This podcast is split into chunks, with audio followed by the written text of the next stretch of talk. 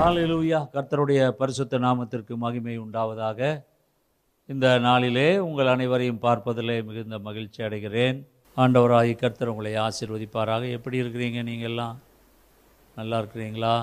உங்கள் வீட்டில் எல்லோரும் சுகமாக இருக்கிறாங்களா? நாங்கள் தொடர்ந்து உங்களுக்காக செபிக்கிறோம். ஆண்டவராகி கர்த்தர் உங்களை ஆசீர்வதிப்பாராக. நீங்கள் செய்தியை கேட்கிறீர்கள், ஆனால் ஒரு சிலர் மாத்திரம்தான் ஃபோன் செய்து நன்றாக இருக்கிறது என்று அவர்கள் சொல்லுகிறார்கள். நீங்கள் செய்தி கேட்கும்போது அது உங்களுக்கு ஆசீர்வாதமாக இருந்தால் எங்களுக்கு நீங்கள் அதை தெரிவிக்கலாம். ஏனென்றால் அப்படி தெரிவிக்கும்போது தான் இந்த செய்தி அநேகருக்கு உதவியாக இருந்தது என்பதை புரிந்து கொள்ள முடியுமாகவே நீங்கள் செய்திகளை கேட்கும்போது எங்களோடு தொடர்பு கொள்ளுங்கள். கர்த்தர் உங்களை ஆசீர்வதிப்பாராக. இப்பொழுதும் கையிலே வேத புஸ்தகத்தை எடுத்துக்கொள்வோம். நாம் சேர்ந்து சொல்வோம். எங்கள் அன்புள்ள பிதாவே, பரிசுத்த ஆவியானவர் பரிசுத்த தேவ மனிதர்கள் மூலமாக எழுதி கொடுத்த இந்த பரிசுத்த வேத வார்த்தைகளை நீர் ஆசீர்வதிப்பீராக. இதை படித்து அந்த வசனங்களுக்கு கீழ்ப்படிந்து ஆண்டவரே உம்முடைய பிள்ளையாக நடக்க எனக்கு உதவி செய்யும். இந்த வேதமே சத்தியம் நித்தியமுமாய் இருக்கிறபடியால் இந்த வேத வார்த்தைகளை நேசித்து முத்தம் செய்கிறேன். ஆண்டவராகிய இயேசு கிறிஸ்துவின் நாமத்தினாலே உங்கள் அனைவரையும் சிஸ்வா மிஷனரி ஊழியங்களின் சார்பாக நாங்கள் வாழ்த்துகிறோம், உங்களை ஆசீர்வதிக்கிறோம். இந்த நாளின் செய்தியினுடைய தலைப்பு, அவனவன் வாயின் பலனால் அவனவன் வயிறு நிரம்பும். அவனவன் வாயின் பலனால் அவனவன் வயிறு நிரம்பும். நீதிமொழிகள் பதினெட்டாம் அதிகாரம் இருபதாம் இருபத்தி ஒன்றாம் வசனத்தில் பார்த்தீர்களானால், அவனவன் வாயின் பலனால் அவனவன் வயிறு நிரம்பும், அவனவன் உதடுகளின் விளைவினால் அவனவன் திருப்தியாவான். மரணமும் ஜீவனும் நாவின் அதிகாரத்தில் இருக்கும், அதில் பிரியப்படுகிறவர்கள் அதில் கனியை புசிப்பார்கள். ஆக இங்கே நாம் பார்க்குறோம், அவனவன் வாயின் பலனால். இந்த பலனால் என்கிற வார்த்தை, இது வார்த்தையால் என்கிற அர்த்தம், அது பலன் என்ற அர்த்தம் அல்ல. அவனவன் வாயின் வார்த்தைகளால் அவனவன் வயிறு நிரம்பும், அது பலன் என்கிற வார்த்தையினுடைய மூல அர்த்தம் வார்த்தை என்று சொல்லப்படுகிறது. அவனவன் உதடுகளின் விளைவினால் அவனவன் திருப்தியாவான். மரணமும் ஜீவனும் நாவின் அதிகாரத்தில் இருக்கும், அதில் பிரியப்படுகிறவர்கள் அதன் கனியை புசிப்பார்கள். ஆக என் அன்பான தேவ ஜனமே, இந்த நாளிலுமாய்க்கூட நாம் பேசுகிற வார்த்தைகளினாலே நாம் ஆசீர்வதிக்கப்படுகிறோம், இல்லாவிட்டால் நாம் சபிக்கப்படுகிறோம். நம்முடைய வார்த்தைகள் எப்படி இருக்கிறதோ அதே போலத்தான் நம்முடைய வாழ்க்கை அமையும். வேதத்திலே நாம் பார்ப்போம் என்றால், யோவான் ஒன்றாம் அதிகாரம் ஒன்றாம் வசனத்திலே, ஆதியிலே வார்த்தை இருந்தது, அந்த வார்த்தை தேவனிடத்தில் இருந்தது, அந்த வார்த்தை தேவனாயிருந்தது. இங்கே நாம் பார்க்கும்போது யோவான் எழுதின சுவிசேஷத்தில், ஆதியிலே வார்த்தை இருந்தது, அந்த வார்த்தை தேவனிடத்தில் இருந்தது, அந்த வார்த்தை தேவனாயிருந்தது. ஆக அவனவன் வாயின் பலனால், அந்த பலன் என்கிற வார்த்தை, அது வார்த்தை என்றதனுடைய அர்த்தம், அவனவன் வாயின் வார்த்தையால். இந்த வார்த்தை என்பது ஆண்டவராகிய இயேசு கிறிஸ்துவை குறிக்கிறது. யோவான் ஒன்று பதினாலில் நம்ம பார்த்தோம்னா, அந்த வார்த்தை மாம்சமாகி கிருபையினாலும் சத்தியத்தினாலும் நிறைந்தவராய் நமக்குள்ளே வாசம் பண்ணினார், அவருடைய மகிமையை கண்டோம், அது பிதாவுக்கு ஒரே பேரானவருடைய மகிமைக்கு ஏற்ற மகிமையாகவே இருந்தது. இங்கே நம்ம பார்க்கிறோம், அந்த வார்த்தை மாம்சமாகி கிருபையினாலும் சத்தியத்தினாலும் நிறைந்தவராய் நமக்குள்ளே வாசம் பண்ணினார். ஆக ஆதியிலே வார்த்தையாக இருந்தவர், அந்த வார்த்தையானவர் மாம்சமாகி கிறிஸ்து இயேசு என்கிற அந்த பெயரோடு இந்த உலகத்திலே மனிதனாக வந்தார். அவர் வார்த்தையானவர். வேதத்திலே நாம் பார்க்கும்போது வெளிப்படுத்தின விசேஷம் பத்தொன்பதாம் அதிகாரம் பதிமூணாவது வசனத்திலே, இரத்தத்தில் தோய்க்கப்பட்ட வஸ்திரத்தை தரித்திருந்தார், அவருடைய நாமம் தேவனுடைய வார்த்தை என்பதே. ஆக அவருடைய பெயரே இயேசு கிறிஸ்து என்று நாம் சொல்லுகிறோம். ஆண்டவராக இயேசு கிறிஸ்து, அவருடைய பெயர் வார்த்தை. அவர் வார்த்தையானவர். திரியேக தெய்வத்திலே பிதா, வார்த்தை, ஆவி. ஆக ஒன்று யோவானிலே நாம் பார்க்கிறோம், பரலோகத்தில் சாட்சியிடுபவர்கள் மூவர், பிதா, வார்த்தை, ஆவி. ஆக இந்த வார்த்தையானவர் ஆதியிலே வார்த்தையாக இருந்தார். ஆக அந்த வார்த்தை மாம்சமாகி மனிதனாகி இந்த உலகத்திலே கிறிஸ்து இயேசு என்கிற பெயரோடு அவர் வெளியே வந்தார்.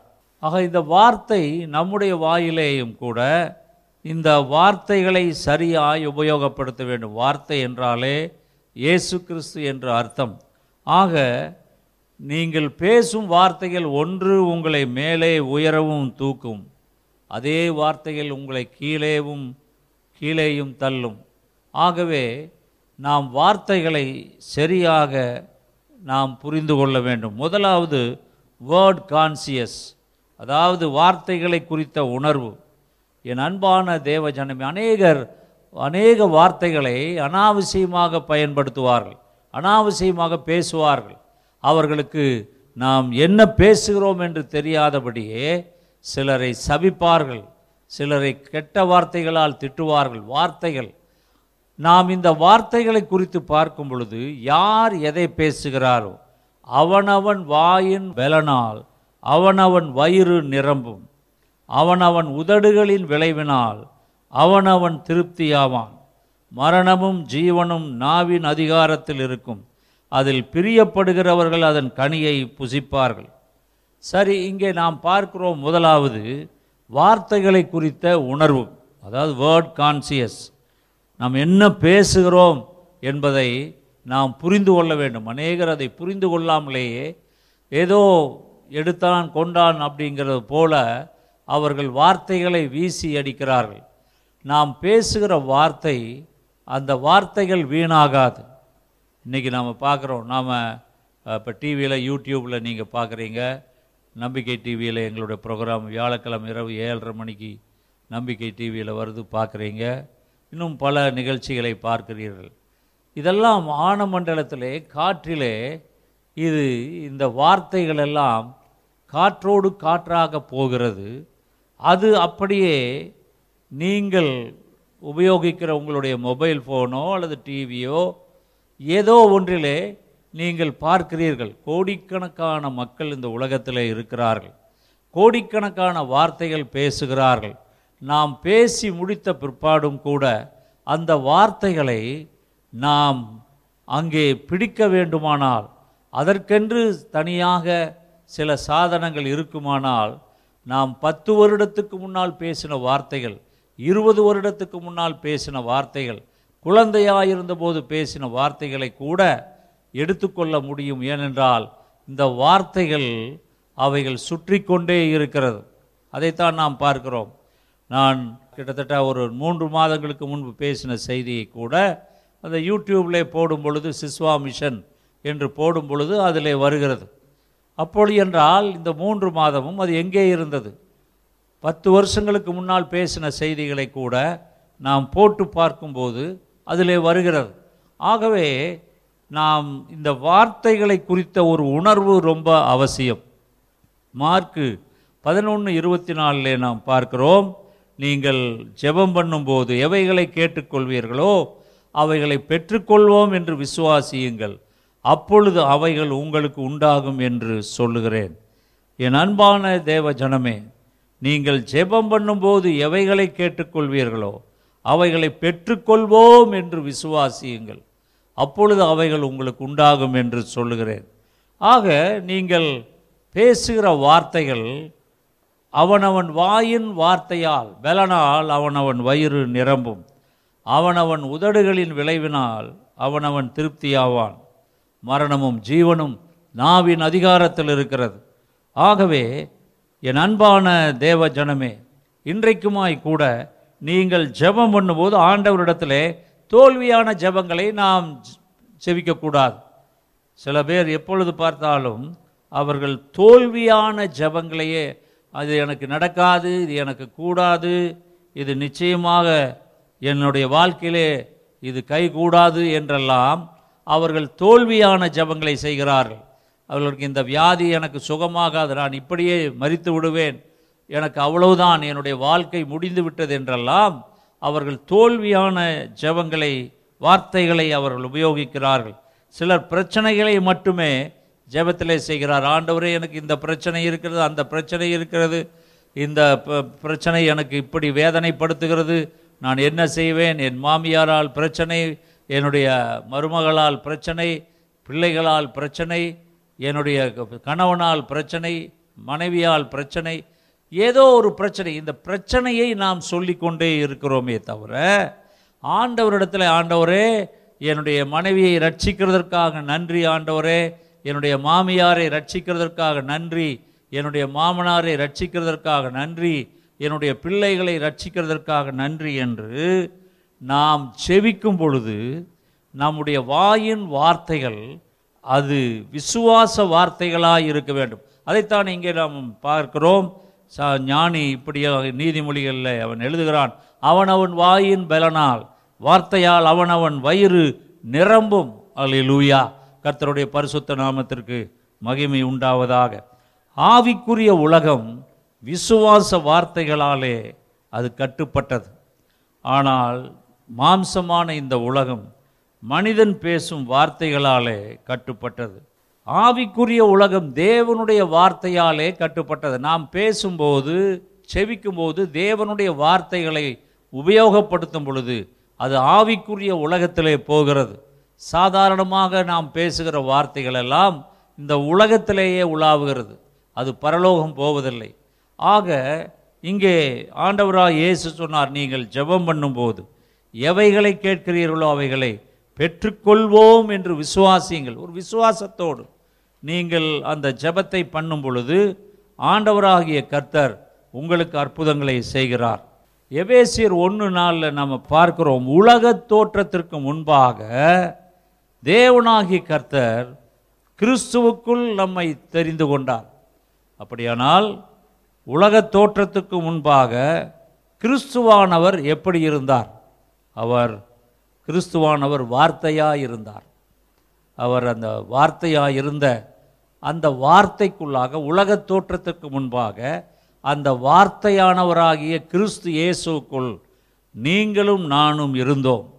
அந்த வார்த்தை மாம்சமாகி இந்த உலகத்திலே கிறிஸ்து இயேசு என்று ரெண்டாயிரம் ஆண்டுகளுக்கு முன்பாக வெளியே வந்தார். அதே போல் அந்த கிறிஸ்துவுக்குள் வார்த்தையாயிருந்த நீங்களும் நானும் இப்பொழுது இந்த உலகத்திலே மாம்சமாக ஒரு தாயின் வயிற்றிலே பிறந்து வளர்ந்து இன்றைக்கு ஜீவிக்கிறோம். ஆக உலகத் தோற்றத்துக்கு முன்பாகவே வார்த்தையானவர் இருந்தார். அந்த வார்த்தையானவருக்குள் வார்த்தையாக நீங்களும் நானும் இருந்தோம். அந்த வார்த்தை மாம்சமாகி உலகத்திலே வெளிப்பட்டது போல அந்த வார்த்தைக்குள் வார்த்தையாயிருந்த நீங்களும் நானும் இந்த உலகத்திலே நானும் நீங்களும் இன்றைக்கு ஜீவிக்கிறோம். என் அன்பான தேவ ஜனமே, அந்த வார்த்தையானவர், நாம் ஒரு காலத்தில் வார்த்தையானவருக்குள் இருந்தோம், ஆனால் இப்பொழுது வார்த்தையானவர் நமக்குள் இருக்கிறார். ஆக நமக்குள் இருக்கிற இந்த வார்த்தையானவரைத்தான் நாம் பேச வேண்டும். அதனால தான் அந்த நீதிமொழிகளில் நம்ம பார்த்தோம், அவனவன் வாயின் வார்த்தையால் அவனவன் வயிறு நிரம்பும், அவனவன் உதடுகளின் விளைவினால் அவனவன் திருப்தியாவான், மரணமும் ஜீவனும் நாவின் அதிகாரத்தில் இருக்கிறது. ஆக என் அன்பான தேவ ஜனமே, இன்றைக்கு ஒரு காரியத்தை நாம் தெரிந்து கொள்ள வேண்டும். நாம் பேசுகிற வார்த்தை அது வேத வார்த்தைகளாக இருக்கும் பொழுது அந்த வேத வார்த்தைகள் அப்படியே கிரியை செய்யும். எவ்வளவு பிரச்சனைகள், எந்த சூழ்நிலைகள் எப்படி வந்தாலும் தேவனாகி கர்த்தர் நமக்கு அவர் உதவி செய்கிறவராக இருக்கிறார், அற்புதம் செய்கிறவராக இருக்கிறார், நாம் கேட்கிற ஜெபங்களுக்கு பதில் கொடுக்கிறவராக இருக்கிறார். என் அன்பான தேவ ஜனமே, இன்றைக்குமாய்க்கூட வேத வார்த்தைகளை உபயோகப்படுத்தி நீங்கள் ஜெபியுங்கள். ஆண்டவரே, நீர் சொன்னீரப்பா, உம்முடைய வேத வார்த்தைகள் சொல்லுகிறது, நீங்கள் ஜெபம் பண்ணும்போது எவைகளை கேட்கிறீர்களோ அவைகளை பெற்றுக்கொள்வோம் என்று விசுவாசியுங்கள் என்று உம்முடைய வார்த்தை சொல்லுகிறதே, அதன்படியாக நான் ஜெபிக்கிற இந்த ஜெபத்துக்கு நீர் எனக்கு அற்புதம் செய்யும் என்று சொல்லி நாம் தேவனிடத்திலே ஜெபிக்க வேண்டியவர்களாக இருக்கிறோம். கொலோசையர் ஒன்றாம் அதிகாரம் இருபத்தி ஏழாவது வசனத்திலே நாம் பார்க்கலாம். அப்போஸ்தலனாகிய பவுல் கொலேசிய சபைக்கு எழுதின நிருபம் இருபத்தி ஏழாம் வசனம், ஒன்றாம் அதிகாரம் இருபத்தி ஏழாம் வசனம். புறஜாதிகளுக்குள்ளே விளங்கிய இந்த இரகசியத்தில் உள்ள மகிமையின் ஐஸ்வர்யம் இன்னதென்று தேவன் தம்முடைய பரிசுத்தவான்களுக்கு தெரியப்படுத்த சித்தமானார். கிறிஸ்துவானவர் மகிமையின் நம்பிக்கையாக உங்களுக்குள் இருப்பதே அந்த இரகசியம். இங்கே அப்போஸ்தலனாகிய பவுல் சொல்கிறாரு, கிறிஸ்துவானவர் மகிமையின் நம்பிக்கையாக நமக்குள் உங்களுக்குள் இருப்பதே அந்த இரகசியம், அந்த மகிமையின் ஐஸ்வர்யம். ஆக இந்த மகிமையின் ஐஸ்வர்யம் இன்னதென்று தேவன் தம்முடைய பரிசுத்தவான்களுக்கு தெரியப்படுத்த சித்தமானார். என்ன அது மகிமையினுடைய ஐஸ்வர்யம்? கிறிஸ்துவானவர் மகிமையின் நம்பிக்கையாக உங்களுக்குள் இருப்பதே அந்த இரகசியம். என் அன்பான தேவ ஜனமே, இன்றைக்குமாய்க்கூட தேவனாய் கர்த்தர் அவர்தான் இரகசியம். அந்த மகிமை, அந்த மகிமை தேவனுடைய பிள்ளைகளுக்குள்ளாக, கிறிஸ்துவினுடைய பிள்ளைகளுக்குள்ளாக, ஆண்டவராகிய இயேசு கிறிஸ்துவினுடைய பிள்ளைகளுக்குள்ளாக இந்த இரகசியம் இருக்கிறது. இந்த மகிமையின் இரகசியம், இந்த ஐஸ்வர்யம் அது தேவனுடைய பிள்ளைகளுக்குள்ளாக இருக்கிறது. ஆக இந்த மகிமையினுடைய ஐஸ்வர்யத்தை நாம் பேச பேச இந்த இரகசியம் இது புறஜாதிகளுக்கு தெரியாது, மற்றவர்களுக்கு தெரியாது. ஆனால் தேவனுடைய பிள்ளைகள், வேதத்தை வாசிக்கிறவர்கள், நன்றாய் ஜெபிக்கிறவர்களுக்கு இது தெரிய வேண்டும். அதுதான் கொலோசியருக்கு எழுதின நிருபத்தில் அப்போஸ்தலனாகிய பவுல் சொல்கிறார். என் அன்பான தேவ ஜனமே, அதை நாம் அறிந்து கொள்ள வேண்டும். இந்த இரகசியம் என்னதென்று நாம் அறிந்து கொள்ள வேண்டும். ஓசியா நாலு ஆறிலே பார்க்கிறோம், என் ஜனங்கள் அறிவில்லாமையால் சங்காரமாகிறார்கள், நீ அறிவை வெறுத்தாய், ஆகையால் நீ என் ஆசாரியனாய் இராதபடிக்கு நானும் உன்னை வெறுத்து விடுவேன். நீ உன் தேவனுடைய வேதத்தை மறந்தாய், ஆகையால் நானும் உன் பிள்ளைகளை மறந்து விடுவேன். இங்கே நாம் பார்க்கிறோம், இந்த ஓசியா தீர்க்கதரிசியின் புஸ்தகத்தில் என் ஜனங்கள் அறிவில்லாமல் சங்காரமாகிறார். ஒரு சகோதரன், அந்த சகோதரன் எனக்கு ஃபோன் பண்ணினார். ஃபோன் பண்ணி என்னிடத்துல சொன்னார், ஐயா, யாரோ சூனியம் வைத்து விட்டார்கள், ஆகவே கொரோனா வந்து விட்டது, இந்த கொரோனாவினாலே கஷ்டப்படுகிறேன், எனக்கு சூனியம் வைத்தவர்கள் எல்லாம் எனக்கு விரோதிமா விரோதியாக இருக்கிறவர்கள், ஆகவே நீங்கள் அதற்காக ஜெபியுங்கள் என்றார். எனக்கு ஒரு விதத்தில் சிரிப்பும் வந்தது, கோபமும் வந்தது.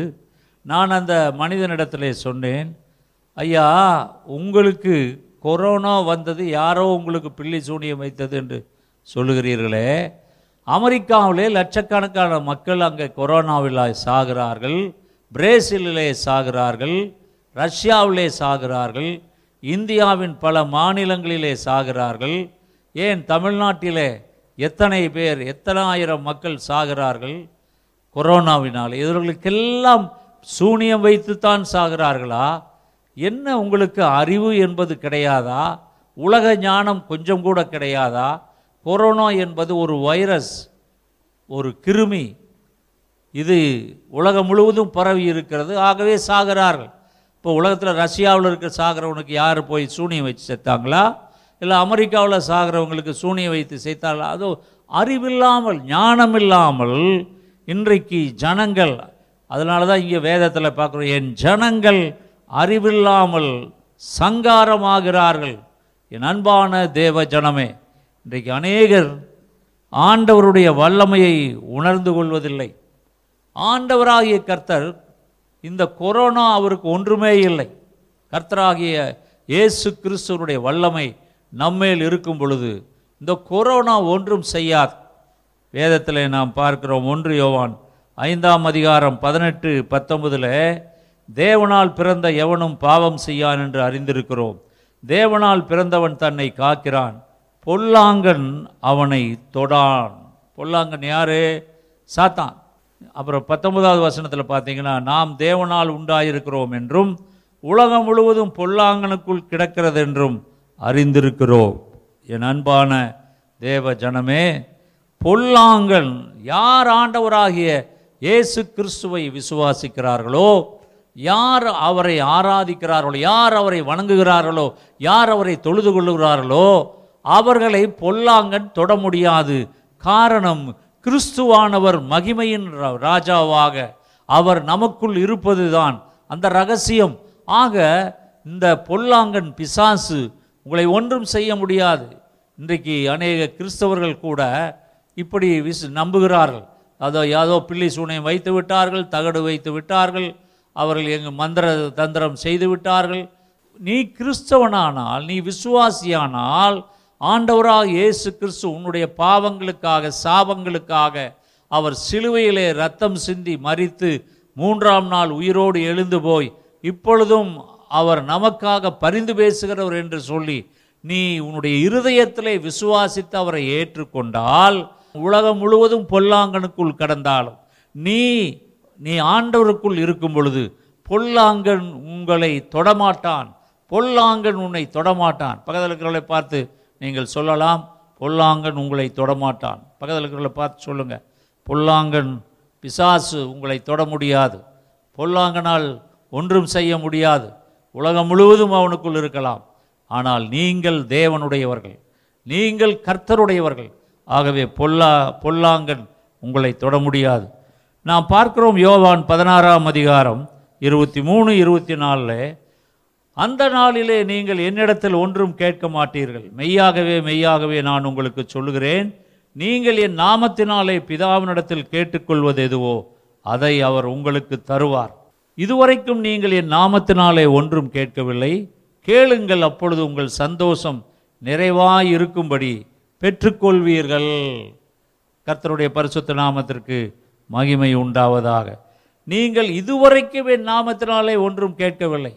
ஆக இன்றைக்கு அநேகம் பேர் செபிக்காமலேயே அவர்கள் கிறிஸ்தவர்களாக இருக்கிறார்கள், செபிக்காமலேயே வாழுகிறார்கள், செபிக்காமலேயே மரித்தும் போகிறார்கள்.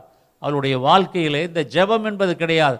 ஒரு சிலர் அவர்கள் சின்ன ஜெபம் படுக்கும்போது, ஆண்டவரே காத்து கருப்பு என்னை அடிச்சிடக்கூடாது, ஆண்டவரே கெட்ட சொப்பனம் வரக்கூடாது, பிசாசு ராத்திரியில் வந்து பயமுறுத்தக்கூடாது, எனக்கு நல்ல தூக்கத்தை தாரும், அவ்வளோதான், ஒரு ரெண்டு நிமிஷம் ஜெபம், இதுதான். இன்றைக்கு அநேகம் பேர் ஆண்டவராக இயேசு கிறிஸ்துவனிடத்தில் நம்முடைய வாயின் வார்த்தைகள், நம்முடைய ஜெபங்கள் அங்கே அற்புதங்களை கொண்டு வருகிறதா இருக்க வேண்டும். யோவான் பதினஞ்சாம் அதிகாரம் ஏழாம் எட்டாம் வசனத்தில் பாருங்கள், நீங்கள் என்னிலும் என் வார்த்தைகள் உங்களிலும் நிலைத்திருந்தால் நீங்கள் கேட்டுக்கொள்வது எதுவோ அது உங்களுக்கு செய்யப்படும். நீங்கள் மிகுந்த கனிகளை கொடுப்பதினால் என் பிதா மகிமைப்படுவார், எனக்கும் சீசராக இருப்பீர்கள். ஏழாவது வசனத்தில் நாம் பார்த்தோம், நீங்கள் என்னிலும் என் வார்த்தைகள் உங்களிலும் நிலைத்திருந்தால் நீங்கள் கேட்டுக்கொள்வது எதுவோ அது உங்களுக்கு செய்யப்படும். இங்கே ஆண்டவராக இயேசு கிறிஸ்து சொல்கிறார், நீங்கள் என்னிலும் என் வார்த்தைகள் உங்களிலும் நிலைத்திருந்தால், என்னுடைய வார்த்தைகள், ஆண்டவராக இயேசு கிறிஸ்துனுடைய வார்த்தைகள் நிலைத்திருந்தால் நீங்கள் கேட்டுக்கொள்வது எதுவோ அது உங்களுக்கு செய்யப்படும். ஆக அவனவன் வாயின் வார்த்தைகளால், அவனவன் வாயின் பலனால் அவனவன் வயிறு நிரம்பும். ஆக என் அன்பான தேவ ஜனமே, இன்றைக்குமாய் அவனவன் உதடுகளின் விளைவினால் அவனவன் திருப்தியாவான். மரணமும் ஜீவனும் நாவின் அதிகாரத்தில் இருக்கிறது. சரி, ரெண்டாவது, த வேர்ட் பிகேம் ஃப்ளஷ், அந்த வார்த்தை மாம்சமாகி. இங்கே யோவான் ஒன்று பதினாலில் பார்க்குறோம், அந்த வார்த்தை மாம்சமாகி கிருபையினாலும் சத்தியத்தினாலும் நிறைந்தவராய் நமக்குள்ளே வாசம் பண்ணினார். அவருடைய மகிமையை கண்டோம், அது பிதாவுக்கு ஒரே பேரானவருடைய மகிமைக்கு ஏற்ற மகிமையாகவே இருந்தது. அந்த வார்த்தை மாம்சமாயிற்று. ஆக என் அன்பான தேவ ஜனமே, இன்றைக்கும் ஆண்டவராக இயேசு கிறிஸ்துவனுடைய வார்த்தைகள் நமக்குள் வர வேண்டும். அந்த வார்த்தை மாம்சமாயிற்று, அவர் நமக்குள்ளாக வர வேண்டும். அந்த வார்த்தைக்குள் நீங்களும் நானும் உலகத் தோற்றத்திற்கு முன்பாக இருந்தோம். அந்த வார்த்தை மாம்சமாகி இந்த உலகத்திலே கிறிஸ்து இயேசு என்று வரும்போது நீங்களும் நானும் அவருக்குள்ளே வார்த்தையாக இருந்தவர்கள். நாமும் மாம்சமாகி இன்றைக்கு பல பெயர்களை தரித்து கொண்டு இந்த உலகத்திலே ஜீவிக்கிறோம். என் அன்பான தேவ ஜனமே, இங்கே நாம் பார்க்கிறோம் மார்க்கு பதினொன்றாம் அதிகாரம் பதினான்காவது வசனத்தில் நாம் பார்க்கிறோம், ஆண்டவராக இயேசு கிறிஸ்து அவர் பெத்தானியாவுக்கு அருகிலே வந்தபோது அங்கே ஒரு அத்திமரத்தை பார்த்து அவர் சொன்னார், அதிலே கனி எதுவும் கிடையாது. அப்பொழுது இயேசு அதை பார்த்து, இது முதல் ஒரு காலும் ஒருவனும் உன்னிடத்தில் கனியை புசியாதிருக்க கடவன் என்றார். அதை அவருடைய சீசர்கள் கேட்டார்கள். அவருடைய வாயில் அந்த வார்த்தை வந்தது, இது முதல் ஒரு காலும் ஒருவனும் உன்னிடத்திலே கனியை புசிக்கமாதிருக்க கடவன் என்றார். அதை அவருடைய சீசர்கள் கேட்டார்கள். அவர்கள் கிராமத்திலே ஊழியத்திற்கு போய் திரும்பி வந்த பொழுது அந்த மரம் பட்டு போயிருக்கிறதை கண்டார்கள். என் அன்பான தேவ ஜனமே, ஆண்டவராக இயேசு கிறிஸ்து ஒரு ஒரே ஒரு வார்த்தை தான், இனிமேல் உன்னுடைய மரத்தில் யாரும் கனியை சாப்பிட மாட்டாங்க, ஒன்றுக்கும் பிரயோஜனம் இல்லாமல் உன்னுடைய ம அந்த மரமே நீ ஒன்றுக்கும் பிரயோஜனம் இல்லாமல் போக கடவை. அவ்வளோதான், அது பட்டு போயிற்று. ஆக அந்த வார்த்தைகள் கிரியை செய்கிறதை பார்க்கிறோம். என் அன்பான ஜெய தேவ ஜனமே, இங்கே மார்க்கு அதே பதினொன்றாம் அதிகாரத்தில் இருபத்தி ரெண்டாம் இருபத்தி மூணாவது வசனத்தில் பார்க்கிறோம், இயேசு அவர்களை நோக்கி, தேவனிடத்தில் விசுவாசம் உள்ளவர்களாக இருங்கள், எவனாகிலும் இந்த மலையை பார்த்து நீ பெயர்ந்து சமுத்திரத்திலே தள்ளுண்டு போ என்று சொல்லி தான் சொன்னபடியே நடக்கும் என்று தன் இருதயத்தில் சந்தேகப்படாமல் விசுவாசித்தால் அவன் சொன்னபடியே ஆகும் என்று மெய்யாகவே உங்களுக்கு சொல்லுகிறேன். ஆக நீங்கள் தேவனிடத்தில் விசுவாசமாயிருங்கள். உங்களுடைய வாழ்க்கை விசுவாச வார்த்தைகளை உங்களுடைய வாழ்க்கையிலே நீங்கள் சொல்ல வேண்டும். அந்த விசுவாச வார்த்தைகள் உங்களுக்கு கிரியை செய்யும். நீங்கள் அதை பேச வேண்டும். உங்களுடைய வார்த்தைகள் பல வருடங்களாக நாங்கள் சொந்த வீடு இல்லாமல் பல வருடங்களாக வாடகை வீட்டில் இருந்தோம். நான் வீட்டு சொந்த வீடு வேண்டும் என்று நான் ஜெபித்ததே இல்லை. பல வருடங்கள் நாங்கள் இந்த வீடு காலி பண்ணி இன்னொரு வீடு, அந்த வீடு நரிக்குறவர்கள் போகிற, நாங்கள் ஒவ்வொரு இடமாக மாறிக்கொண்டு அண்ணா நகருக்குள்ளேயே அலைந்து கொண்டிருந்தோம். ஒரு வீடு வேண்டும், நமக்கென்று ஒரு சொந்த வீடு வேண்டும் என்று நான் ஜெபிக்கவில்லை. காரணம், ஆண்டவராக இயேசு வருகிறார், நமக்கு எதற்கு சொந்த வீடு என்று நான் நினைத்து கொண்டு நான் ஊழியத்தை செய்தேன். என்னுடைய மிஷினரிகளுக்கெல்லாம் அவர்களுக்கு ஆலயத்தை கட்டி கொடுத்தேன். அவர்களுக்கு வீடுகளையும் அந்த அந்த சபையோடு ஒட்டி வீடுகளையும் கட்டி கொடுத்தோம். ஆனால் எனக்கு வீடு இல்லை. என்னிடத்தில் பணிபுரிகிற எல்லா மிஷினரிகள் அவர்கள் வீடுகள், அவருடைய ஆலயங்கள் எல்லாம் இருந்தன. இப்படி என்னுடைய வாழ்க்கை எப்பொழுதும் ஆண்டவருக்காக அலைந்து கொண்டிருக்கிற வாழ்க்கையாக இருந்தது. ஒரு நாள் என் மகள் என்னிடத்தில், பெரிய மகள் என்னிடத்தில் ஒரு கேள்வி கேட்டால், அப்பா, நாங்கள் கல்யாணம் ஆகி போவதற்கு முன்னாவது நாம் சொந்த வீட்டில் இருப்போமா, நமக்கு சொந்த வீடு கிடைக்குமா, நான் கல்யாணம் ஆகி போகிறதுக்கு முன்னாடியாவது சொந்த வீடு கட்டுவீங்களா அப்படின்னு ஒரு கேள்வி கேட்டான். நான் திடுக்கிட்டு போனேன். அதுவரை அந்த வீட்டை வீட்டை குறித்தே நான் நினைத்ததும் இல்லை, செபித்ததும் இல்லை. நான் செபிக்காததுனாலே நான் வாடகை வீட்டிலேயே பல வருடங்கள் இருந்தேன். ஆக அன்று என்னுடைய பெரிய மகள் சொன்னது என்னுடைய உள்ளத்தை உடைத்தது. அன்று தான் நான் அதற்காக அழுது ஜெபித்தேன். ஆண்டவரே, என்னுடைய மகள் மனதிலே இப்படி ஒரு ஏக்கம் இருந்திருக்கிறது, அது எனக்கு தெரியவில்லை. அவள் திருமண வயது வந்துவிட்டது. அவள் இப்படி ஒரு வார்த்தையை சொல்லிவிட்டாளே, எங்களுக்கும் ஒரு வீட்டை தாரும் ஆண்டவரே என்று சொல்லி முப்பது ஆண்டுகள் வாடகை வீட்டில் இருந்தோம். விசுவாசமில்லை, ஒரு ஜெபமில்லை, ஒரு சொந்த வீடு வேண்டும் என்கிற ஒரு ஆசையும் இல்லாமல் ஆண்டவரிடத்தில் நான் ஜெபிக்கவும் இல்லை. ஆக அன்றைக்கு நான் விசுவாசத்தோடு ஜெபித்தேன், ஆண்டவர் எனக்கு ஒரு அற்புதத்தை செய்வார் என்று. நாம் இங்கே பார்த்தோம், எவனாகிலும் இந்த மலையை பார்த்து பெயர்ந்து போ என்று சொன்னால், இருதயத்திலே சந்தேகப்படாமல் சொன்னால் அந்த மலை பெயர்ந்து போகும். நாம் நினைக்கிறோம் உடனே அந்த பாறை கல்லால் இருக்க அந்த மலையைத்தான் என்று நாம் நினைக்கிறோம். அப்படியல்ல. மலை போன்ற பிரச்சனைகள், எத்தனையோ பிரச்சனைகள், மலை போன்ற பிரச்சனைகள். ஆக நம்முடைய வாயிலே நெகட்டிவ் வார்த்தைகள் வரக்கூடாது. இது முடியாது, இது நடக்காது, இயலாது, கூடாது, ஆக இது பிரச்சனை, இது இது மிக கடினம், இது எனக்கு நிச்சயமாக நடக்காது. இப்படியாக நாம் சொல்லி கொண்டிருக்கிறோமே தவிர, ஆண்டவராகிய கர்த்தர் அந்த நமக்கு முன் இருக்கிற மலை போன்ற அந்த பிரச்சனையை அவர் உடைத்து போடுவார், அதை நகர்த்தி போடுவார் என்கிற ஒரு விசுவாச வார்த்தை நமக்குள்ளிருந்து வர வேண்டும். அதனால தான் நம்ம இந்த செய்தியினுடைய தலைப்பு, அவனவன் வாயின் பலனால், வாயின் வார்த்தையால் அவனவன் வயிறு நிரம்பும், அவனவனுடைய உதடுகளின் பலனால் அவன் அவன் வாழ்க்கை ஆசீர்வதிக்கப்படும், அவனவன் திருப்தியாவான். ஆக என் அன்பான தேவஜனமே, மரணமும் ஜீவனும் நாவின் அதிகாரத்தில் இருக்கிறது. ஆக நீங்களும் நானும் இது நடக்காது, முயலாது, கூடாது, இது முடியாது, இது பிரச்சனை, இது கடினமானது, என் வாழ்க்கையில் அவ்வளவுதான், இந்த வியாதி என்னை விட்டு போகாது, இந்த கடன் பிரச்சனை இது சாகும் வரைக்கும் இந்த கடனை அடைக்க முடியாது, இப்படியே நாம் எல்லாவற்றையும் முடியாது, இது நடக்காது என்றே நம்முடைய வாயின் வார்த்தைகளை தேவ சமூகத்திலே சொல்லுகிறோம். என் அன்பான தேவஜனமே, உங்கள் வார்த்தைகளை நீங்கள் மாற்றி பேசிக்கொள்ளுங்கள். Speak to your mountain. உங்களுடைய வாழ்க்கையில் நீங்கள் என்ன சொல்லணும் தெரியுமா? என்ன பிரச்சனை வந்தால் நோ ப்ராப்ளம், ஒரு பிரச்சனையும் கிடையாது. God is greater than my problem, God is greater than my sickness.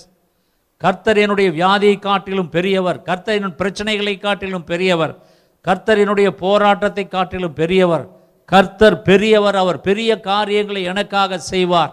அதை நாம் விசுவாசிக்க வேண்டும். கர்த்தர் எனக்காக யாவையும் செய்து முடிப்பார் என்கிற விசுவாசம் நமக்குள்ளாய் வர வேண்டும்.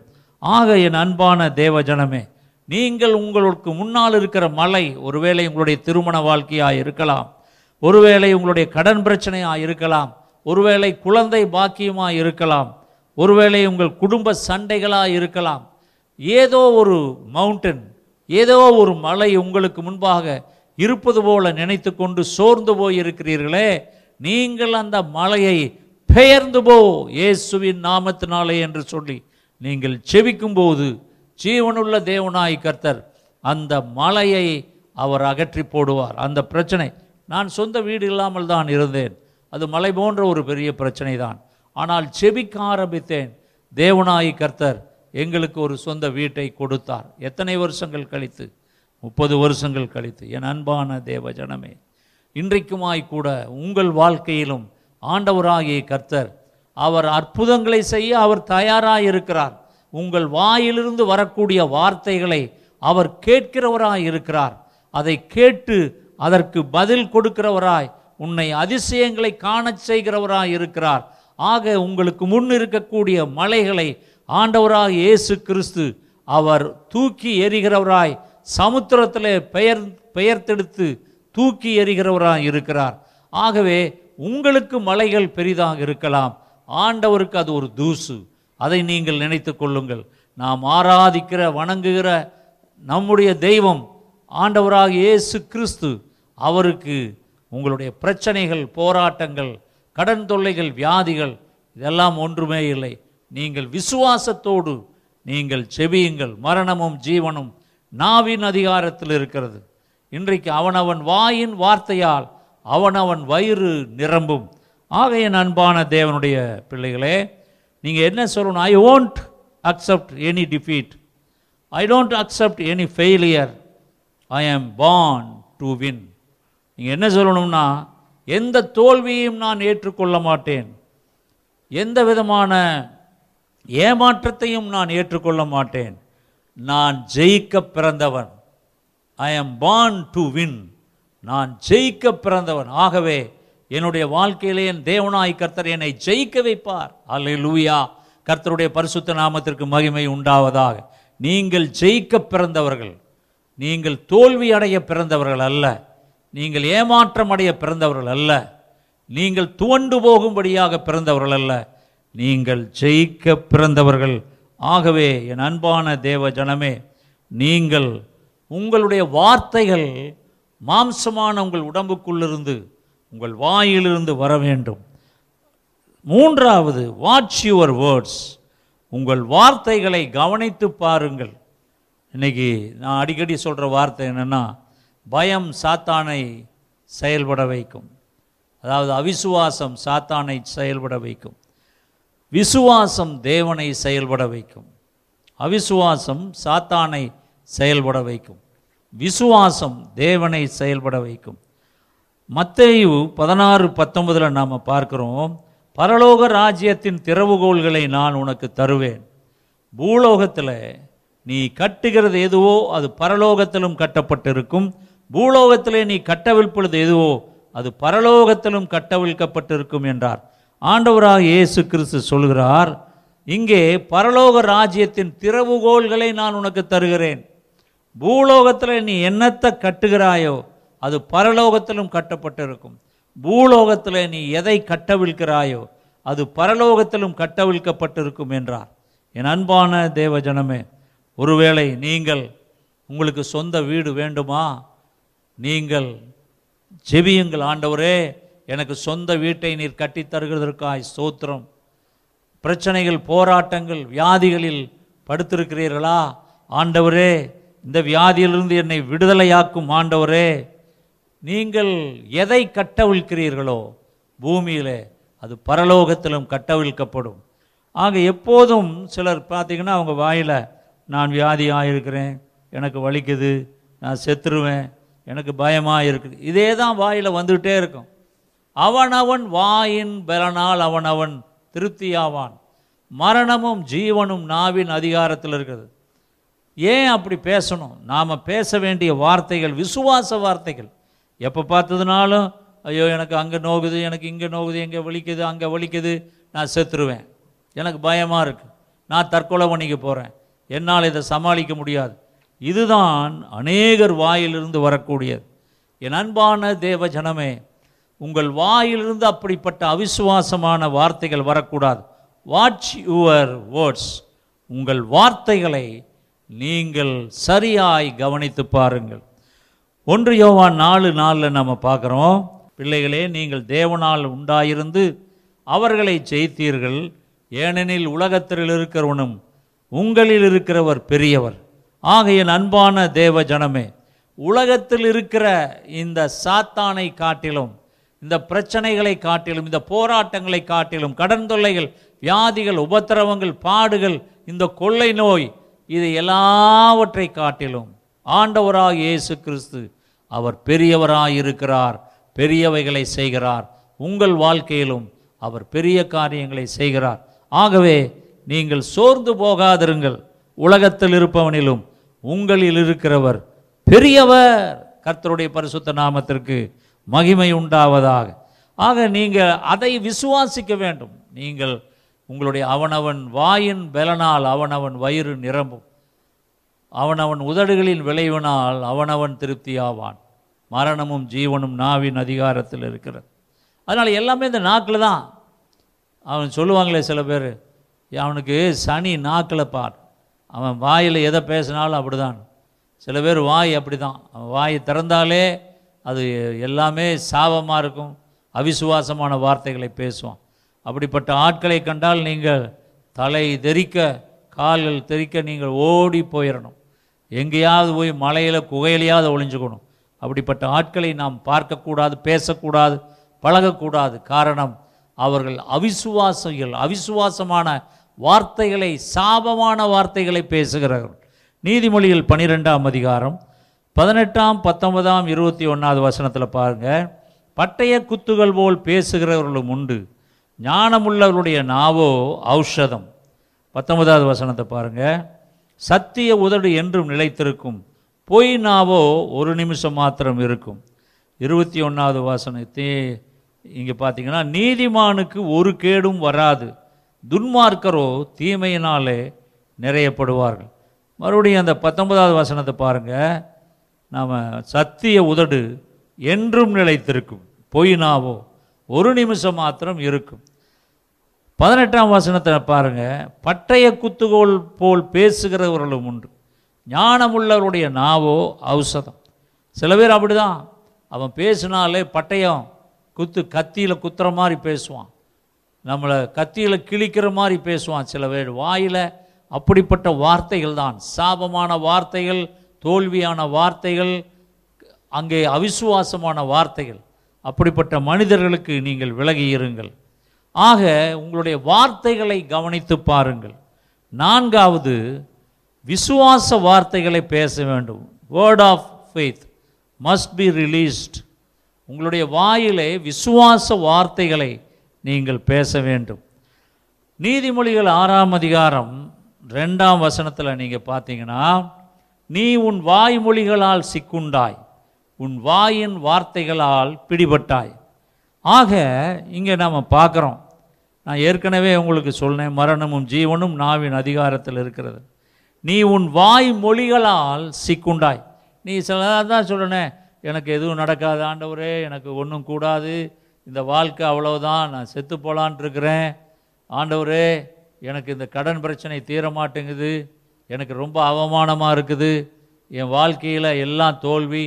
இப்படி நீ உன் வாயின் வார்த்தைகளால் உன் வாய் மொழிகளால் சிக்குண்டாய், நீயே அங்கே சாபத்தை வரவழைத்து கொள்ளுகிறாய். என் அன்பான தேவ ஜனமே, உன் வாயின் வார்த்தைகளால் பிடிபட்டாய். நீ அப்படி சொல்லக்கூடாது, எந்த சூழ்நிலை வந்தாலும் அப்படி பேசக்கூடாது. நாம் விசுவாச வார்த்தைகளை பேச வேண்டும். அதைத்தான் நான் சொன்னேன், மரணமும் ஜீவனும் நாவின் அதிகாரத்தில் இருக்கிறது. மரணம் எங்கே? இதே தான், இந்த நாக்கில் தான், இந்த நாக்கில் தான் சாவும் இருக்குது, இந்த நாற்கில் நாக்கில் தான் ஜீவனும் இருக்குது. அதனால் அந்த நாவை சரியாக பேசுங்கள். அடுத்தவர்களை பற்றி குறை பேசுவது, ஊழியக்காரர்களே ஊழியக்காரர்களை குறை பேசுவது, விசுவாசிகள் ஊழியக்காரர்களை குறை பேசுவது, ஆக ஊழியக்காரர்கள் விசுவாசிகளை குறை பேச குறையில் பேசுவது இந்த நாக்கு அதற்காக ஆண்டவர் படைக்கவில்லை. ஆசீர்வாதமான வார்த்தைகளை பேசுவதற்கே ஆண்டவராகி கர்த்தர் இந்த நாக்கை அவர் படைத்திருக்கிறார். ஆக விசுவாச வார்த்தைகளை பேசி பழகி கொள்ளுங்கள். நமது இருதயத்தில் அது யோசித்து விசுவாச வார்த்தைகளை அந்த நாவிலே வரவைக்க வேண்டும்.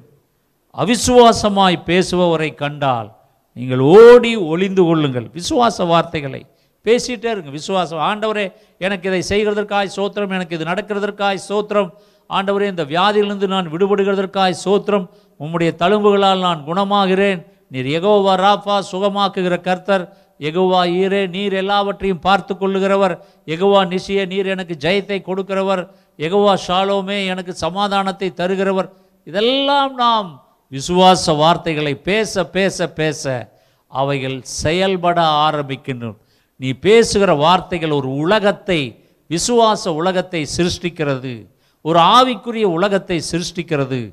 ஆக அந்த ஆவிக்குரிய உலகத்திற்குள்ளாக நீங்கள் போகும் பொழுது ஆண்டவராகிய கர்த்தர் உங்களுடைய வாழ்க்கையிலே எல்லாவற்றையும் ஆசீர்வாதமாக மாற்றுகிறார். ஆக அநேகம் பேர், சில பேர் சோர்வாக இருக்கிறாங்க. சில பேர் எங்கூட பேசும்போது, கல்யாணம் ஆகி பதினஞ்சு வருஷம் ஆச்சுங்க, ஒரு பிரயோஜனம் இல்லை, குழந்தையும் இல்லை, ஒன்றும் இல்லைங்க ஐயா, என்ன செய்கிறது? ஆனால் வேதத்தில் சொல்லுது, அஞ்சாவது நாம் பார்க்குறோம், குழந்தை இல்லையா, அதை பற்றி ஏன் கவலைப்படுறீங்க, ஆண்டவர் உங்களுக்கு குழந்தை தர வல்லவராக இருக்கிறார். சங்கீதம் நூற்றி பதிமூணு ஒன்பதில் நம்ம பார்க்குறோம், மலடியை சந்தோஷமான பிள்ளை தாய்ச்சி ஆக்கி வீட்டிலே குடியிருக்க பண்ணுகிறார். அல்லேலூயா. ஆக குழந்தை இல்லாதவர்களை சந்தோஷமான பிள்ளை தாய்ச்சி ஆக்கி வீட்டிலே குடியிருக்க பண்ணுகிறார். நூற்றி இருபத்தி எட்டாம் சங்கீதம் மூன்றாம் வசனம் ஆறாம் வசனத்தில் நீங்கள் பார்த்தீர்களானால், உன் மனைவி உன் வீட்டோரங்களில் கனிதரும் திராட்சக்கொடியைப் போல் இருப்பாள், உன் பிள்ளைகள் உன் பந்தியை சுற்றிலும் ஒளிவு மரக்கன்றுகளைப் போல் இருப்பார்கள். பாருங்கள், எவ்வளோ பெரிய ஆசீர்வாதமான வார்த்தைகள். உன் பிள்ளைகளின் பிள்ளைகளையும் இஸ்ரவேலுக்குண்டாகும் சமாதானத்தையும் நீ காண்பாய். ஆக ஆண்டவராகிய கர்த்தர் நீ பிள்ளைகளின் பிள்ளைகளையும் காணச் செய்யும்படியாக ஒரு அற்புதத்தை உங்கள் வாழ்க்கையிலே செய்வார். நீங்கள் முதலாவது விசுவாசிக்க வேண்டும்.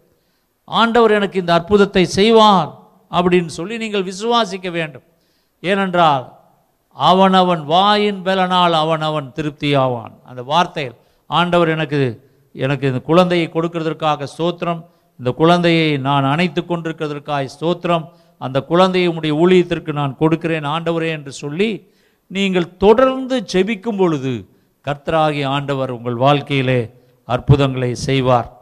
ஆறாவது, திருமணமாகாதவர்கள். அநேகம் பேருக்கு திருமணமாகாதவர்கள், அவர்கள் ஏற்ற துணை இல்லாமல் அவர்கள் அதிலே சோர்ந்து போயிருக்கிறார்கள்.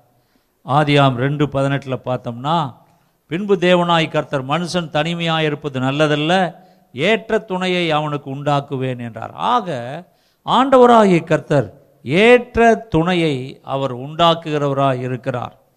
ஏற்ற துணை, சோர்ந்து போக வேண்டாம். ஏற்ற துணையை அவர் உண்டாக்குகிறார். அவர் ஏற்கனவே அவர் உண்டாக்கி வைத்திருக்கிறார். ஏற்ற காலத்திலே அந்த துணை உன் வாழ்க்கையிலே வந்து கிடைக்கும். அதை நீங்கள் விசுவாசியுங்கள். நீதிமொழிகள் பதினெட்டு இருபத்தி ரெண்டில் நாம் பார்க்கிறோம், மனைவியை கண்டடைகிறவன் நன்மையானதை கண்டடைகிறான், கர்த்தரால் தயையும் பெற்றுக்கொள்கிறான். என் அன்பான தேவ ஜனமே, ஒரு சமயம் உள்ள அலுவலகத்திற்கு ஒரு சகோதரன் வந்தார்.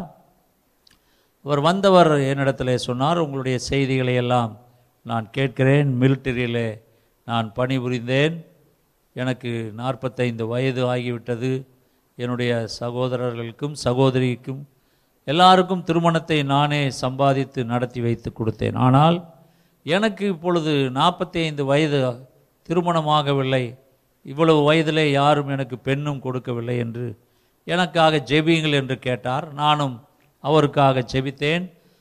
உங்களுடைய ஃபோன் நம்பரை கொடுங்க பிரதர், உங்களுடைய விலாசத்தையும் கொடுங்கன்னு வாங்கி வச்சுக்கிட்டேன். ஒரு சில நாட்கள் கழித்து ஒரு குடும்பம் என்னை தேடி வந்தது. அப்பொழுது அந்த வயதான அம்மா தன் மகளோடு வந்திருந்தார்கள்.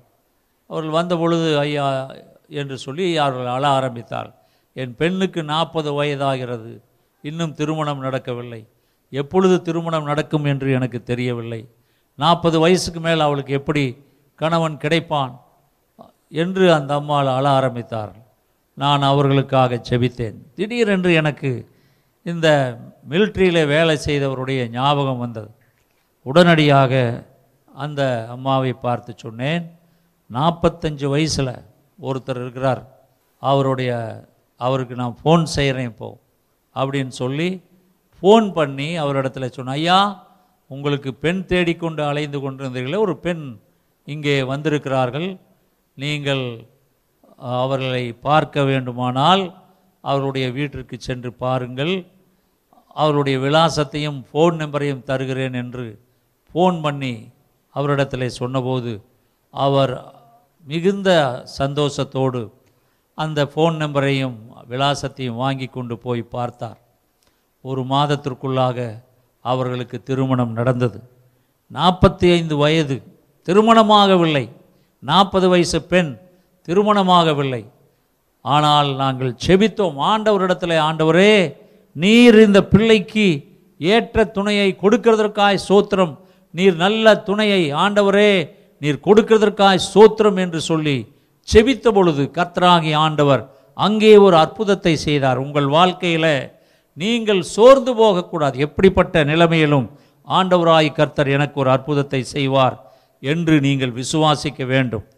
திருமணமாகாதவர்களுக்கும் ஆண்டவராய் கர்த்தர் ஏற்ற காலத்திலே அவர் திருமணத்தை நடத்தி தருகிற தேவனாய் இருக்கிறார். ஆனால் நாம் விசுவாச வார்த்தைகளை சொல்லி செபிக்க வேண்டும். மரணமும் ஜீவனும் நாவின் அதிகாரத்தில் இருக்கிறது.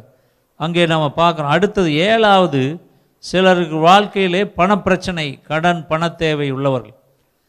ஆக இந்த பணத்தேவை உள்ளவர்கள், பணப்பிரச்சனை கடனிலே உள்ளவர்கள் எல்லாம் சோர்ந்து போய் நான் என்ன செய்வேன் என்று தெரியவில்லையே, இந்த பணப்பிரச்சனை எப்படி என்னை விட்டு போகும் என்று தெரியவில்லையே என்று வேதனையோடு இருப்பார்கள். வேதம் என்ன சொல்கிறது என்றால், பிலிப்பியருக்கு எழுதின நிருபம் அப்போஸ்தலனாகிய பவுல் நான்காம் அதிகாரம் பத்தொன்பதாவது வசனத்திலே, என் தேவன் தம்முடைய ஐஸ்வர்யத்தின்படி உங்கள் குறைவையெல்லாம் கிறிஸ்து இயேசுவுக்குள் மகிமையிலே நிறைவாக்குவார். ஆக தேவனாகிய கர்த்தர் தம்முடைய ஐஸ்வர்யம், ஆண்டவருடைய ஐஸ்வர்யம், உலகமும் அது நிரவும், பூமியும் அது நிறைவும் கர்த்தருடையது. ஆக அவர் தன்னுடைய ஐஸ்வர்யத்தின்படி நம்முடைய குறைவையெல்லாம் கிறிஸ்து இயேசுவுக்குள்ளாய் மகிமையிலே நிறைவாக்குவார். ஆக தேவனாய் கர்த்தர் உங்களுடைய எப்படிப்பட்ட கடன் பிரச்சனை, பணப்பிரச்சனை எது இருந்தாலும் அவரை விசுவாசித்து, ஆண்டவரே நீர் மகிமையில் ஆண்டவராகி கர்த்தாவே எங்களுடைய குறைவையெல்லாம் நிறைவாக்கும் என்று சொல்லி செபிக்கும் பொழுது கர்த்தர் உங்கள் குறைவுகளை நீக்குகிறார். சங்கீதம் முப்பத்தி ஏழு இருபத்தி ஐந்தில் பார்க்கிறோம், நான் இளைஞனாக இருந்தேன், முதிர் வயதுள்ளவனும் ஆனேன், ஆனாலும் நீதிமான் கைவிடப்பட்டதையும் அவன் சந்ததி அப்பத்துக்கு இறைந்து திரிகிறதையும் நான் காணவில்லை. இங்கே பார்த்தீங்கன்னா அங்கே சங்கீதக்காரன் சொல்கிறான், நான் இளைஞனாக இருந்தேன், முதிர் வயது உள்ளவனும் ஆனேன், ஆனாலும் நீதிமான் கைவிடப்பட்டதையும் அவன் சந்ததி அப்பத்துக்கு சாப்பாட்டுக்கு இற இறந்து திரிகிறதையும் நான் காணவில்லை என்று சொல்லுகிறான். ஆக அதை நாம் விசுவாசிக்க வேண்டும். இந்த கொரோனா கொள்ளை நோயினாலே அநேகருக்கு வேலை இல்லை, வருமானம் இல்லை, வீட்டிலே என்ன செய்வதென்று தெரியவில்லை, பயங்கரமான குழப்பங்கள். எதையெல்லாம் விற்க முடியுமோ அதையெல்லாம் விற்று தீர்த்தாயிற்று, எங்கெல்லாம் கடன் வாங்க முடியுமோ வாங்கியாயிற்று, என்ன செய்வது என்று தெரியவில்லை என்ற நிலையில் இருக்கலாம். ஆனால் ஆண்டவராய் கர்த்தர் உங்களுடைய குறைவை எல்லாம் கிறிஸ்து இயேசுவுக்குள் நிறைவாக்குவார். கர்த்தர் ஒரு அற்புதத்தை செய்வார். உங்கள் குடும்பத்தில் ஒரு அற்புதத்தை செய்வார். உங்களுடைய பண பிரச்சனையிலே அற்புதத்தை செய்வார். உங்களுடைய பொருளாதார வாழ்க்கையிலே ஒரு அற்புதத்தை செய்ய வல்லவர். என் அன்பான தேவஜனமே, நீங்கள் அவரிடத்தில் செபிக்க வேண்டும். அவனவன் வாயின் பலனால் அவனவன் வயிறு நிரம்பும். அடுத்து இந்த வியாதியில் இருக்கக்கூடியவர்கள், நிறைய பேர் வந்து ஒரு வியாதி வந்துருச்சுன்னா உடனே அவங்க சோர்ந்து போயிடுறாங்க. யாத்ராகமம் பதினஞ்சாம் அதிகாரம் இருபத்தி ஆறாவது வசனத்தில் பார்த்தீங்கன்னா, நீ உன் தேவனாகிய கர்த்தரின் சத்தத்தை கவனமாய் கேட்டு அவர் பார்வைக்கு செம்மையானவைகளை செய்து அவர் கட்டளைகளுக்கு செவி கொடுத்து அவருடைய நியமங்கள் யாவையும் கை கொண்டால் நான் எகிப்தியருக்கு வரப்பண்ணின வியாதிகளில் ஒன்றையும் உனக்கு வரப்பண்ணேன், நானே உன் பரிகாரியாகிய கர்த்தர் என்றார். அல்லேலூயா. ஆண்டவராகிய கர்த்தர் சொல்கிறாரு, நான் வந்து உனக்கு எகிப்தியருக்கு உலகத்தானுக்கு வரக்கூடிய வியாதிகளில் ஒன்றையும் உனக்கு வர பண்ண மாட்டேன், நானே உன் பரிகாரியாகிய கர்த்தர் யெகோவா ராஃபா. ஆக என் அன்பான தேவ ஜனமே, உங்கள் வாழ்க்கையிலும் அவர் யெகோவா ராஃபாவாக பரிகாரியான கர்த்தராய் சுகமாக்குகிற கர்த்தராய் இருக்கிறார். அவரால் சுகப்படுத்த முடியாதது எதுவும் கிடையாது. கர்த்தர் உங்களுக்கு சுகத்தை தருகிற தேவனாய் இருக்கிறார். வியாதியிலிருந்து உங்களை விடுதலையாக்குகிற தேவனாய் இருக்கிறார். ஏசாயா ஐம்பத்தி மூணு நாலு அஞ்சில் நாம் பார்க்குறோம், மெய்யாகவே அவர் நம்முடைய பாடுகளை ஏற்றுக்கொண்டு நம்முடைய துக்கங்களை சுமந்தார், நாமோ அவர் தேவனால் அடிபட்டு வாதிக்கப்பட்டு சிறுமைப்பட்டவர் என்று எண்ணினோம். அங்கே நம்முடைய மீறுதல்களின் நிமித்தம் அவர் காயப்பட்டு நம்முடைய அக்கிரமங்களின் நிமித்தம் அவர் நொறுக்கப்பட்டார். நமக்கு சமாதானத்தை உண்டு பண்ணும் ஆக்கினை அவர் மேல் வந்தது, அவருடைய தழும்புகளால் குணமாகிறோம். ஆக என் அன்பான தேவ ஜனமே, அவருடைய தழும்புகளால் நாம் குணமாகிறோம். நாம் அதனால் ஆண்டவருடைய சிலுவை இரத்தம் நம்மை சுகப்படுத்துகிறது, அவருடைய தழும்புகள் நம்மை சுகப்படுத்துகிறது, அவருடைய வார்த்தைகள் நம்மை சுகப்படுத்துகிறது. ஆகவே வியாதியோடு இருக்கிறவர்கள் பயப்பட வேண்டாம். ஒரு சமயம் நாங்கள் ஈரோட்டிலே எங்கள் கூட்டத்தை நடத்தி கொண்டிருந்த போது கடைசியாக செய்தியை முடித்து எல்லாருக்கும் நான் ஜெபிக்கும்போது ஒரு வயதான ஒரு அம்மா வந்தார்கள். அந்த அம்மாவிட்ட அந்த அம்மா வந்து, ஐயா எனக்காக ஜெபம் பண்ணுங்கன்னாங்க. சரி, நானும் தலையில் கை வச்சு ஜெபம் பண்ணேன். அப்போது அந்த அம்மா சொல்லிச்சு, ஐயா எனக்கு வை வயிற்று வலி, அதுக்காக ஜெபம் பண்ணுங்க, வயிற்றில் அல்சர். சரி, ஆண்டவரே இந்த அம்மாவுடைய அல்சரை சுகமாக்கும். சரி சரிங்கம்மா நான் ஜெபம் பண்ணிட்டேன். அப்புறம் சொல்லிச்சு, இல்லைங்க எனக்கு பைல்ஸ் ப்ராப்ளம் இருக்குது. சரி, ஆண்டவரே இந்த அம்மாவோட பைல்ஸ் வியாதியை சுகமாக்கும்னு. அப்புறம் அந்த அம்மா சொல்லிச்சு, எனக்கு வீசிங் இருக்குங்க, ஆஸ்மா, அதுக்காக ஜெபம் பண்ணுங்கன்னு. சரி, அதுக்காகவும் ஜெபம் பண்ணிட்டேன். சரி சரிங்கம்மா அடுத்தவங்களுக்கு ஜெபம் பண்ணணும். இல்லைங்க இன்னும் எவ்வளோ இருக்குது, நீங்கள் அதுக்குள்ளே நீங்கள் போகிறேங்கிறீ போக சொல்கிறீங்களே. சரி, நீ அடுத்தது என்னம்மான்னு கேட்டேன். கேஸ்ட்ரைட்டிஸ் ப்ராப்ளம் இருக்குது, அதுக்காக ஜெபம் பண்ணுங்க. சரி, அதுக்காகவும் ஜெபம் பண்ணணும். அப்புறம் சரிம்மா நீங்கள் போகலான்னு சொன்னேன். இருங்க இருங்க இன்னும் எனக்கு பிரச்சனை இருக்குது. அப்போ நான் சொன்னேன், அம்மா நீங்கள் உலகத்தில் இருக்கிற அத்தனை வியாதிகளையும் இந்த கொத்தவரங்காய் போல் இருக்கிற அந்த அம்மாவோட உடம்புல அத்தனை வியாதிகள் இருக்குது. இது ஒவ்வொன்றா ஜெபிச்சுட்டு இருந்தால் உலகமே முடிஞ்சிடும். அவ்வளவு வியாதிகளை அந்த அம்மா சொல்ல ஆரம்பிச்சிருச்சு. இப்போ நான் சொன்னேன், சரிம்மா உனக்கு எத்தனை வியாதி இருந்தாலும் அத்தனை வியாதிகளையும் ஆண்டவராக இயேசு கிறிஸ்துவின் நாமத்தினாலே கர்த்தராக இயேசு கிறிஸ்துவின் இரத்தத்தை இந்த உச்சந்தலையிலிருந்து உள்ளங்கால் வரை ஊற்றுகிறோம். இந்த வியாதிகள் இந்த அம்மாவை விட்டு ஓட கடவுது. அவ்வளோதான், ஜெபம் பண்ணிட்டேன். நீங்கள் போங்கம்மா, அவ்வளோதான், அங்கே எல்லா வியாதியும் போகிறோம், நீங்கள் விசுவாசத்தோடு போங்க சொல்லி அந்த அம்மாவை வலுக்கட்டாயமாக அனுப்பிவிட்டோம். இல்லைன்னா அந்த அம்மா நின்றுகிட்டே இருக்கு, இன்னும் ஒரு நூறு வியாதி சொல்லும். அப்படி நாங்கள் ஜெபம் பண்ணி அந்த அம்மாவுக்கு சில பேருடைய வாழ்க்கையில் ஆண்டவருடைய வயிற்று வலியை சுகமாக்குறவர் உன்னுடைய பைல்ஸ் வியாதியை சுகமாக்க வல்லவராக இருக்கிறார். ஒரு வியாதியை மட்டும் சுகமாக்குகிறவர் அல்ல, அவர் எந்த வியாதியாக இருந்தாலும் சுகமாக்குகிற தேவனாகிய கர்த்தர், அவர் பரிகாரியான கர்த்தர், யெகோவா ராஃபா. ஆக என் அன்பான தேவ ஜனமே, இன்றைக்குமாய் கூட உங்கள் வாழ்க்கையிலே எந்த வியாதியோடு நீங்கள் இருந்தாலும் அவனவன் வாயின் வார்த்தைகளால் அவனவன் வயிறு நிரம்பும். மரணமும் ஜீவனும் நாவின் அதிகாரத்தில் இருக்கிறது. கர்த்தராகிய இயேசு கிறிஸ்துவின் நாமத்தினாலே நான் செபிக்கிறேன், எப்படிப்பட்ட வியாதிகள் இருந்தாலும் உங்களை விட்டு இப்பொழுதே ஓடிப்போ என்று நான் கட்டளையிடுகிறேன். கர்த்தர் உங்களுக்கு அற்புதத்தை செய்வார். சிலர் பார்த்திங்கன்னா பயத்தோடு வாழ்வாருங்க. இங்கே நம்ம பார்க்குறோம், ஒன்பதாவது பயத்துடன் வாழக்கூடிய மக்களுக்கு வசனம் என்ன சொல்லுது? ரெண்டு தீமத்தை ஒன்று பதினேழில், தேவன் நமக்கு பயமுள்ள ஆவியை கொடாமல் பலமும் அன்பும் தெளிந்த புத்தியுள்ள ஆவியையே கொடுத்திருக்கிறார். நீ பயப்பட வேண்டிய அவசியமே இல்லை. தேவன் நமக்கு பயமுள்ள ஆவியை கொடாமல் பலமும் அன்பும் தெளிந்த புத்தியுள்ள ஆவியையே கொடுத்திருக்கிறார். ஆக நாம் பயந்துட்டோம். நிறைய பேருக்கு எதை கண்டாலும் பயம். கொட்டாவி அதிகமாக விட்டாலும் பயம் வந்துடும். ரெண்டு தடவை தும்மல் போட்டால் பயம் வந்துடும். ஒரு சின்ன தலைவலிக்கு பயம் வந்துடும். ஐயோ எனக்கு எதாவது ஆயிருமோ, எனக்கு எதாவது நடந்துருமோ. நிறைய பேர் இந்த கொள்ளை நோய், ஐயோ என்னுடைய வீட்டில் வந்துடுமோ, எனக்கு வந்துடுமோ, நான் அதில் செத்துருவோன்னு பயம். எனத்துக்கு பயம். கர்த்தர் உங்களோடு இருக்கிறார். அவர் உங்களை பாதுகாக்கிறவராக இருக்கிறார். எனக்காக கர்த்தர் யாவையும் செய்து முடிப்பார். அவர் என்னோடு இருக்கிறார். எனக்காக யுத்தம் பண்ணுகிறவர், எனக்கு ஜெயத்தை கொடுக்கிறவர் என்று சொல்லி நீங்கள் விசுவாசியுங்கள். அப்பொழுது கர்த்தர் உங்களுக்கு அற்புதம் செய்வார். இருபத்தேழாம் சங்கீதம் ஒன்றாம் வசனத்திலே, கர்த்தர் என் வெளிச்சமும் என் ரட்சிப்புமானவர், யாருக்கு பயப்படுவேன்? கர்த்தர் என் ஜீவனின் பலனானவர், யாருக்கு அஞ்சுவேன்?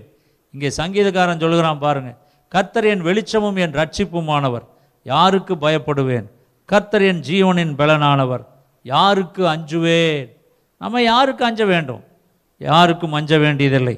எதை கண்டும் பயப்பட வேண்டியதும் இல்லை. ஏனென்றால் கர்த்தரே எனக்கு பக்கபலமாக இருக்கிறார்.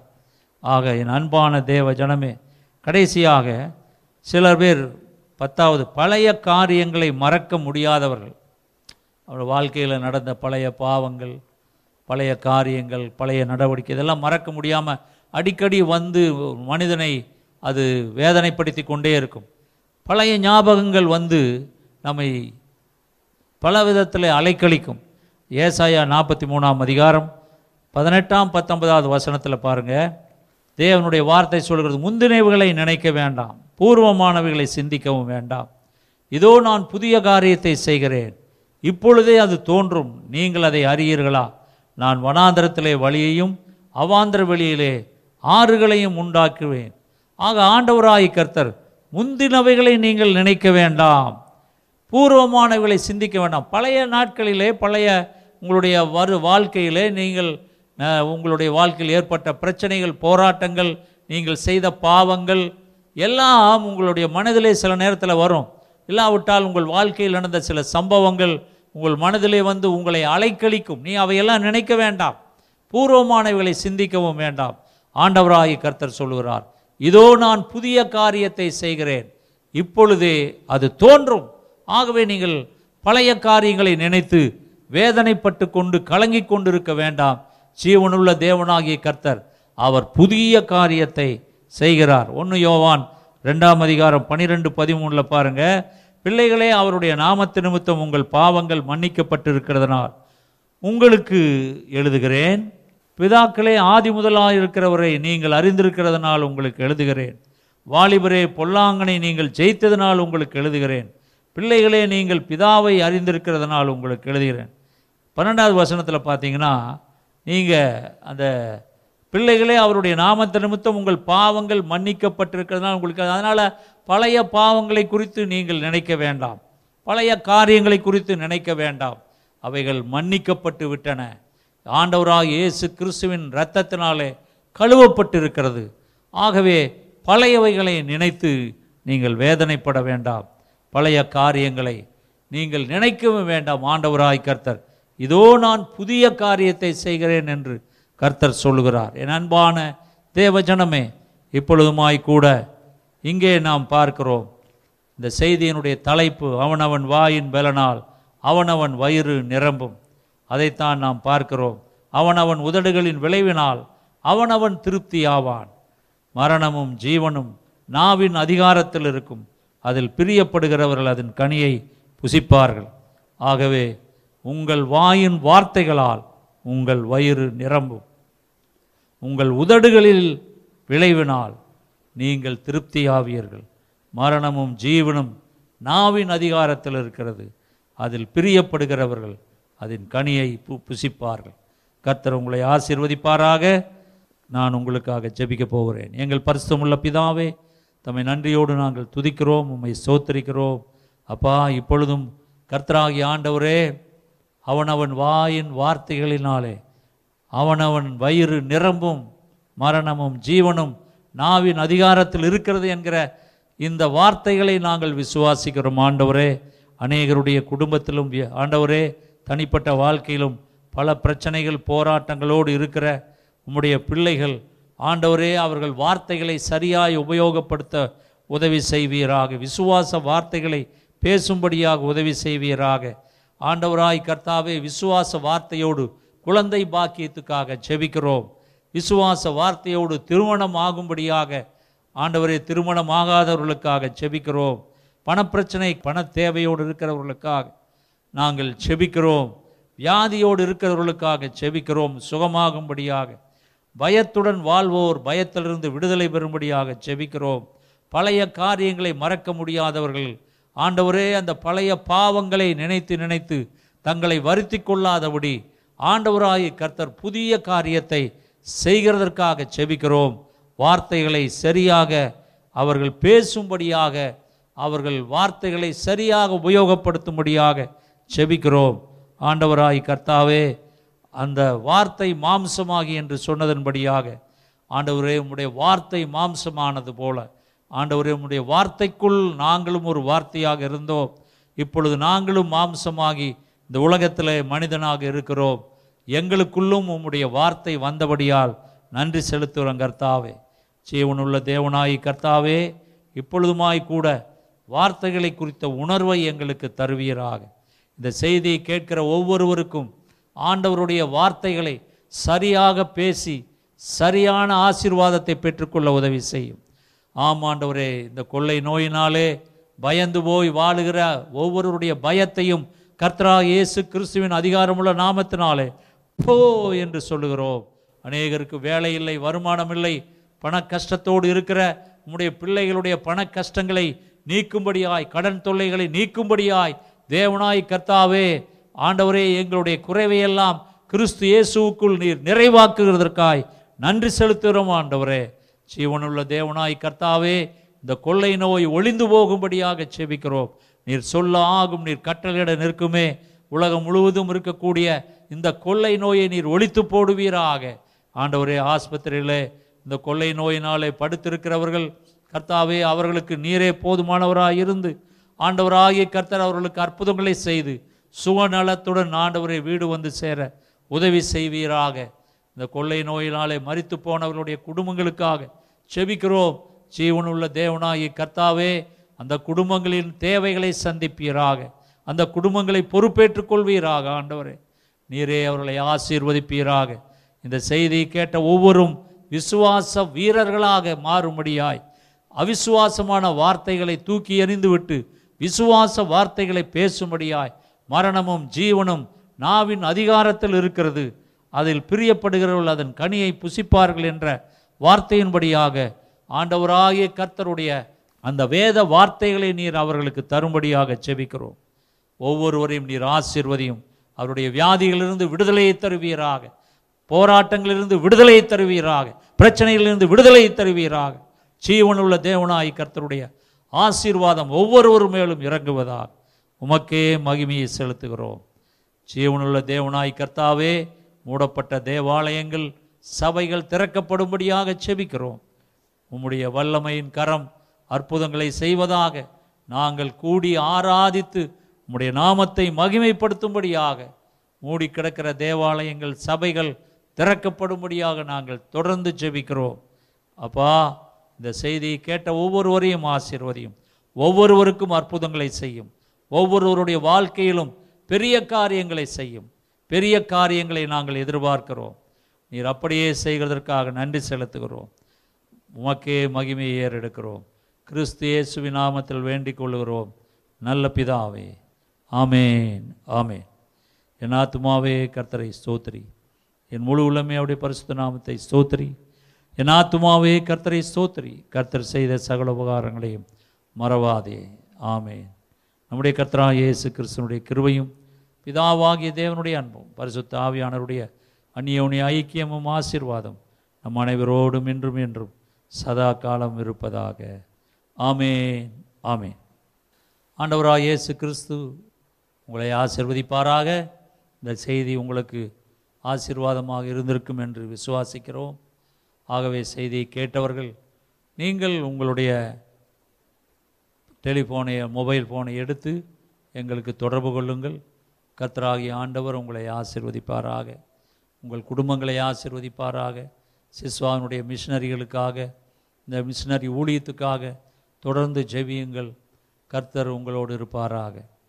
நாம் அடுத்த வாரம் சந்திக்கும் வரை கர்த்தருடைய கிருபை உங்கள் அனைவரோடும் இருப்பதாக. தேங்க்யூ. God bless you.